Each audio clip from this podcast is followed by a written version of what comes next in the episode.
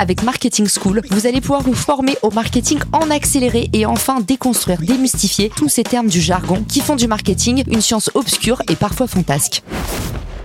Aujourd'hui, on commence une nouvelle série qui m'a été inspirée par une de mes auditrices, Magali Auger. Elle m'a dit j'en ai marre d'entendre autant de jargon marketing, on n'y comprend rien. Du coup, Magali, elle m'a envoyé une petite liste et je vous prépare une mini-série d'épisodes intitulée Le glossaire marketing.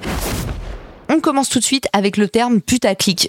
Je crois que c'est un des termes les plus utilisés sur LinkedIn en ce moment parce que tout le monde en a marre des contenus racoleurs. C'est un terme un peu barbare qui désigne un contenu seulement fait pour attirer du clic.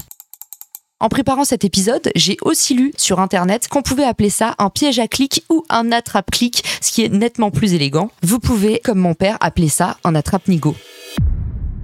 Le contenu putaclic, il a tendance à agacer, même si souvent on peut pas y résister. Ça va être par exemple tous ces posts sur LinkedIn avec des accroches aguicheuses. Et au final, quand on clique sur voir plus, eh ben on est souvent déçu. C'est aussi le cas pour tous ces PDF qu'on nous propose en téléchargement gratuit en échange d'un commentaire ou une adresse email. Et eh bien souvent, on nous vend des recettes miracles et derrière, il se passe pas grand chose. Et pour ça, il y a un mot, putaclic.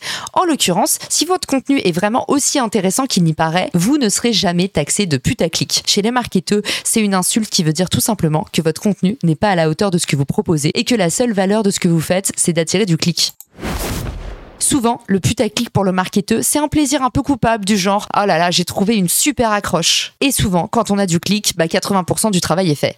Le problème, c'est que derrière, si votre expérience elle déçoit, c'est dramatique pour votre marque ou votre marque personnelle. Voilà pourquoi le putaclic est un jeu dangereux.